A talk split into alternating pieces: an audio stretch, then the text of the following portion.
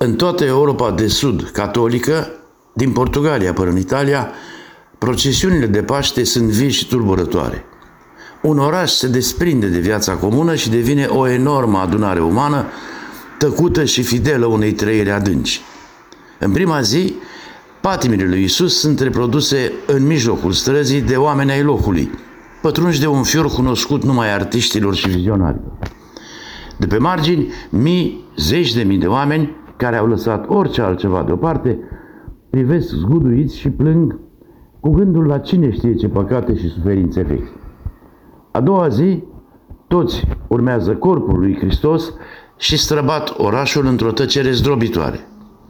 O mulțime felurită de tineri și bătrâni în costume de doliu sau în blugi, închiși la toți nasturii sau tatuați până la bărbie, se unesc și dovedesc un lucru puțin cunoscut și astăzi subestimat.